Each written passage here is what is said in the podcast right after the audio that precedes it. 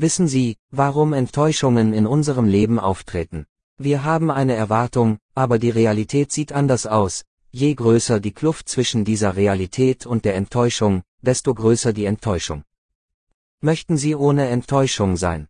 Folgen Sie also dem, was in der Bhagavad Gita gesagt wird, was sagt die Bhagavad Gita? Tu die Pflicht und erwarte nicht die Belohnung. Das. Wo Erwartungen sind, muss es Enttäuschungen geben. Leben als Gedanke.